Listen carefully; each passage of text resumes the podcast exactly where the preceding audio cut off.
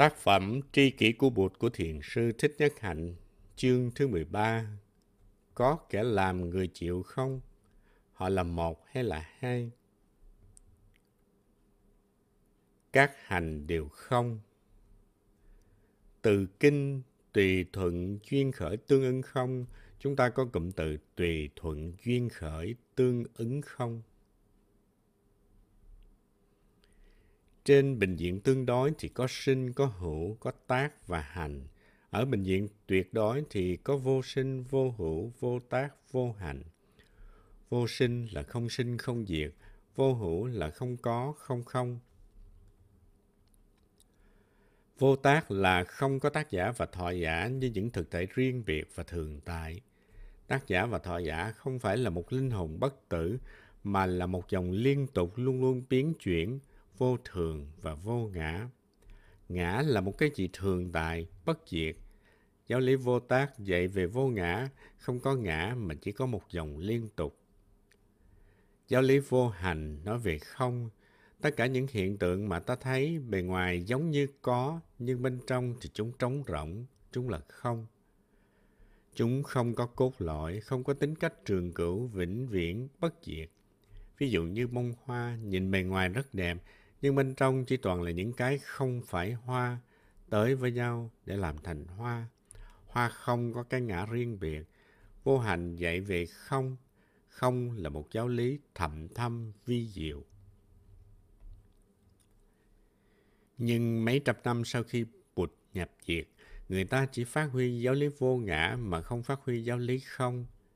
Tông phái thuyết nhất thiết hữu bộ, thượng tọa bộ và đại chúng bộ xuất hiện từ sự phân chia bộ phái vào khoảng 140 năm sau khi buộc nhập Niết Bàn. Đại chúng bộ đông hơn và trẻ hơn, thượng tọa bộ ít hơn và già hơn.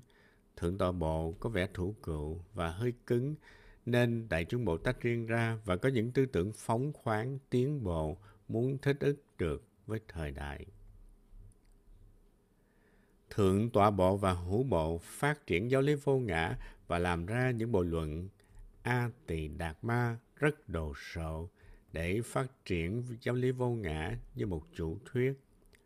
Sau này, Thượng tọa bộ phân ra làm hai là phân biệt thuyết bộ và hữu bộ.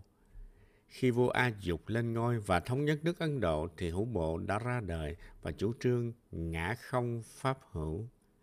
Trong khi đó thì Bụt nói các pháp đều trống rỗng. Phân biệt thuyết bộ được cảm tình của vua A Dục nhiều hơn, nên hữu bộ chi cư lên miền Bắc ở vùng Kashmir hiện nay.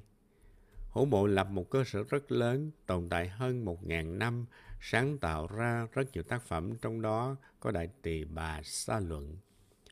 Từ căn cứ này, Phật giáo đã truyền sang các nước như Trung Quốc, Nhật Bản, Triều Tiên.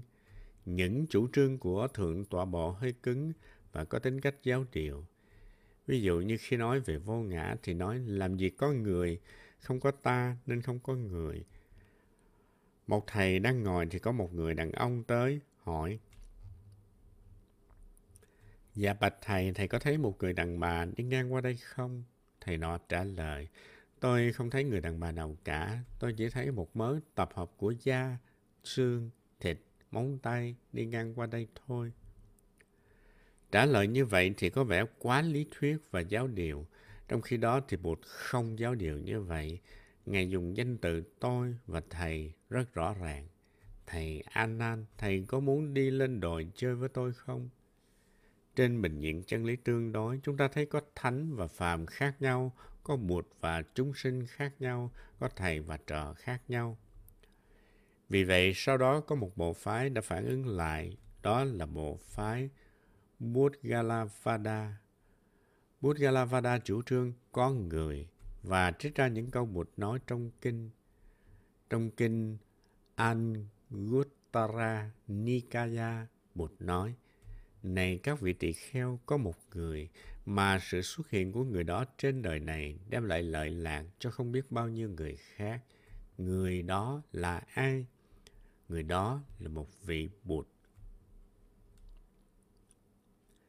những phái chủ trương có người, có rất đông người theo như độc tử bộ và chánh lượng bộ xuất hiện từ độc tử bộ. Buddhalavada chủ trương phải có người để tu học và chịu trách nhiệm về hành động của mình. Buddhalavada nói rất mạnh, cho rằng không có ngã, không có người là một tà kiến, không phù hợp với thực tế. Nhìn bên ngoài ta thấy giống như họ đi ngược lại với giáo lý vô ngã, nhưng thực ra đó là một phản ứng đối lại với thái độ cứng nhắc của thượng tọa bộ và hữu bộ. Những người theo phái Buddhagala Vada rất đông. Lúc thầy Huyền Trang từ Trung Quốc sang Ấn Độ du học vào thế kỷ thứ bảy thì đã có 60.000 thầy theo phái Buddhagala Vada. Một bộ phái khác cũng chống lại thái độ giáo điều cứng nhắc của Thượng tọa Bộ là Kinh Lượng Bộ. Kinh Lượng Bộ không tin vào những bộ Abhidharma dày cộm mà chỉ chuyên trích dẫn kinh Bụt. Kinh Lượng Bộ, Chánh Lượng Bộ và Độc Tứ Bộ cùng chĩa mũi dùi vào Thượng tọa Bộ và Hữu Bộ để chống lại thái độ cứng nhắc và bảo thủ của hai bộ phái này. Vào khoảng 100 năm trước Thiên Chúa Giáng sinh, phong trào Đại Thừa xuất hiện và sản xuất ra những kinh dạy về giáo lý không, tức giáo lý vô hành. Vì Thượng Tọa Bộ và Hữu Bộ chỉ chú trọng vào giáo lý vô ngã mà không chú trọng tới giáo lý thầm thâm vi diệu của không. Phong trào Đại Thừa chủ trương ngã không mà Pháp cũng không. Đó là phát súng thần công đầu của Đại Thừa. Tất cả các kinh bát nhã xuất hiện vào thời đó chỉ dạy về một cái, đó là không. Đại thừa có vẻ nhu nhuyễn, mềm dẻo hơn, nên sau mấy trăm năm đã chiếm được đại đa số quần chúng. Thấy như vậy chúng ta biết rằng đạo Bụt như một thực tại linh động sẽ không bao giờ ngưng lớn lên và vẫn còn đang tiếp tục phát triển. Cái thấy của chúng ta về lịch sử của đạo Bụt rất cần thiết để chúng ta biết mình cần phải làm gì và không nên làm gì trong thời đại hiện nay. Giáo lý về không có thể là giáo lý tối hậu của Bụt. Ý niệm về không diễn tả được chiều sâu của bản môn, tức Niết Bàn vì bình diện của không sinh, không diệt, không có, không không, không tác, không hành được tóm tắt bằng chữ không. Nhưng trong kinh cũng nói rất rõ không không có nghĩa là không có gì hết không chỉ có nghĩa là trống rỗng chúng ta hãy cùng đọc một kinh rất ngắn nhưng rất hay để chúng ta có thể hiểu rõ hơn đó là kinh các hành điều không kinh 273 trong tập A Hàm. Đây là những điều tôi đã được nghe. Hồi đó một cư trú ở tu viện kỳ thọ cấp cô độc ở thành xá vệ. Bây giờ Bụt nói với các vị khất sĩ. Cũng ví như khi hai bàn tay vỗ vào nhau làm gây ra tiếng động, khi con mắt và sắc duyên nhau làm phát sinh ra nhãn thức. Ba yếu tố ấy, nhãn, sắc, thức, khi hòa hợp với nhau tạo ra sự xúc chạm. Xúc chạm làm cho cảm thọ phát sinh, Cảm thọ là thọ, tạo ra tri giác là tưởng và ý chí là tư. Tất cả các pháp ấy đều không phải là một cái ta, không phải là thường còn. Nếu nói đó là một cái ta thì đó là một cái ta vô thường, không vĩnh cửu, không an ổn, không thể không biến dị. Tại sao thế? Này các vị khất sĩ, tại vì đó là những pháp thụ sinh, phải đi ngang qua sinh lão và tử. Các vị khất sĩ, các hành, hiện tượng như thế đều như huyễn thuật, như ngọn lửa cháy chỉ tồn tại trong vòng một sát na rồi hủy diệt, không thực sự có tới rồi có đi. Vì thế cho nên các vị khất sĩ đối với các hành trống rỗng không ấy, các vị nên liễu tri nên hoan hỷ, nên quán niệm và luôn nhớ rằng các hành là vô thường, là những pháp, hiện tượng không thường hằng. không ở lại lâu dài, không thể không biến dịch, không phải ngã và ngã sở. Trường hợp của mắt, tay, mũi, lưỡi, thân và ý cũng thế. Khi các điều kiện ý và pháp có mặt thì ý thức phát sinh. Ý, pháp và ý thức phát sinh thì đưa tới xúc, thọ, tưởng và tư. Tất cả các pháp ấy đều vô ngã, vô thường, không phải là ngã và ngã sở. Đây là những chuyện xảy ra trong đời sống hàng ngày, nhưng Bụt quan sát chúng như một nhà khoa học, có xúc, có thọ, có tưởng và có tư. Hai bàn tay vỗ vào bàn tay, tạo thành tiếng động. Con mắt chạm vào sắc, sinh ra cái thấy.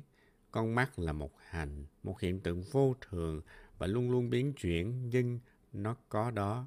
Sắc cũng vô thường và không có ngã. Con mắt và sắc va chạm nhau thì sinh ra cái thấy, giống như hai bàn tay vỗ vào nhau thì sinh ra tiếng động. Chúng ta hỏi, ai thấy? Có cái thấy nhưng không có người thấy.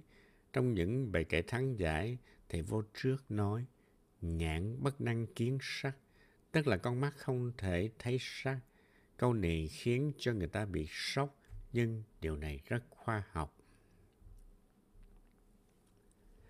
Con mắt làm sao thấy được sắc? Con mắt chỉ là một trong những điều kiện đưa tới cái thấy thôi. Muốn có cái thấy thì phải có nhiều điều kiện khác nhau là ánh sáng, đối tượng, tức là sở duyên, thời gian, không gian, con mắt, dây thần kinh, não bộ, vân vân. Cho con mắt là chủ từ của động từ, thấy là không có đúng. Tư duy đó không phải là chánh tư duy. Truyền thống triết học gọi là hiện tượng luận, có nói ý thức luôn luôn là ý thức về một cái gì. Thức là cái thấy, trong đó chủ thể thấy và đối tượng thấy cùng phát sinh ra một lần.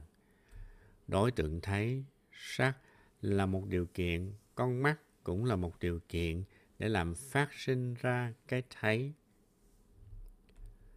Trong thiện tông có công án thế nào là tiếng vỗ của một bàn tay.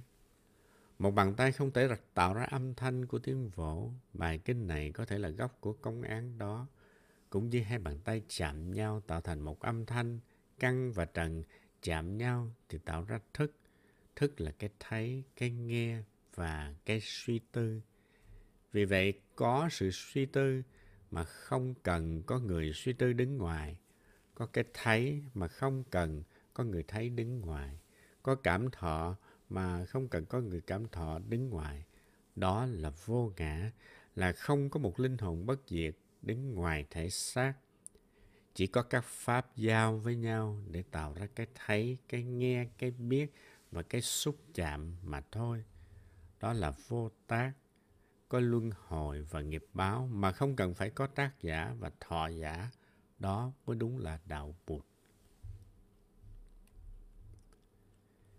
Nếu ta tin có một linh hồn bất tử đi luân hồi và nhận nghiệp báo thì đó là một loại Phật giáo pha loãng chỉ dùng cho những người sơ cơ mà thôi. Không có chủ nhân, không có người làm, không có người chịu, nhưng vẫn có sự luân hồi và nghiệp báo. Nếu tin được điều này thì ta thoát ra khỏi được thân phận của những người theo đạo Bụt, nhưng vẫn tin theo Bà La Môn giáo. Luân hồi nghiệp báo phải được hiểu theo ánh sáng vô ngã thì mới đúng là giáo lý của Bụt. Nếu hiểu được vô tác thì ta hiểu được vô hành. Tuy ta thấy có các pháp hành, nhưng nhìn sâu thì các pháp hành đó trống rỗng. Nhìn kỹ một bông hoa ta thấy trong đó không có yếu tố nào thực sự được gọi là bông hoa cả. Những yếu tố không phải hoa tới với nhau làm ra cái gọi là hoa. Hoa không có tự tánh. Nhìn vào hoa ta chỉ thấy những cái không phải hoa như ánh sáng, đất, mưa và mây vân vân. Danh từ hoa là một giả danh dùng tạm để gọi. Tên Thomas hay Elizabeth cũng chỉ là những giả danh. Nhìn kỹ thì chúng ta thấy chúng ta được làm bằng những yếu tố như cha, mẹ, ông, bà, cơm, nước, học đường, khổ đau và hạnh phúc vân vân. không có một Thomas hay là một Elizabeth thật, mà chỉ có một dòng liên tục do các duyên hợp lại làm thành. Thomas hay là Elizabeth là trống rỗng, không có thực chất. Nói nó có không đúng mà nói nó không có cũng không đúng. Đó gọi là chư hành đều không. Tất cả các pháp ấy đều không phải là một cái ta, không phải là sự thường còn. Nếu nói đó là một cái ta thì đó là một cái ta vô thường, không vĩnh cửu, không an ổn, không thể không biến dị. Tại sao thế? Này các vị khất sĩ, tại vì đó là những pháp thụ sinh, phải đi ngang qua sinh, lão và tử. Các vị khất sĩ, các hành, hiện tượng như thế đều như huyễn thuật, như ngọn lửa cháy, chỉ tồn tại trong vòng một sát na rồi hủy diệt, không thực sự có tới rồi có đi.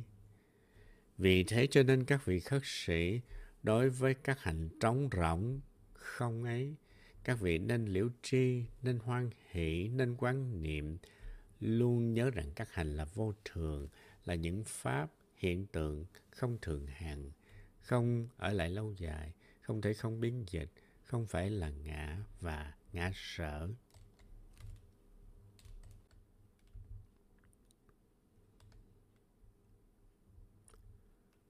Trường hợp của con mắt, tai, mũi, lưỡi, thân và ý cũng thế. Khi các điều kiện của ý và pháp có mặt thì ý thức phát sinh. Ý, pháp và ý thức phát sinh thì đưa tới xúc, thọ, tưởng và tư. Tất cả các pháp ấy đều vô ngã, vô thường, không phải là ngã và ngã sở. Kinh rất ngắn, nhưng có nói tới sáu căn tiếp xúc sáu trần, làm ra sáu thức, Tất cả thế giới và vũ trụ đều nằm trong 18 phạm trù đó, gọi là thập bát giới. Trong thập bát giới không có cái nào là thường còn và bản chất của chúng là trống rỗng.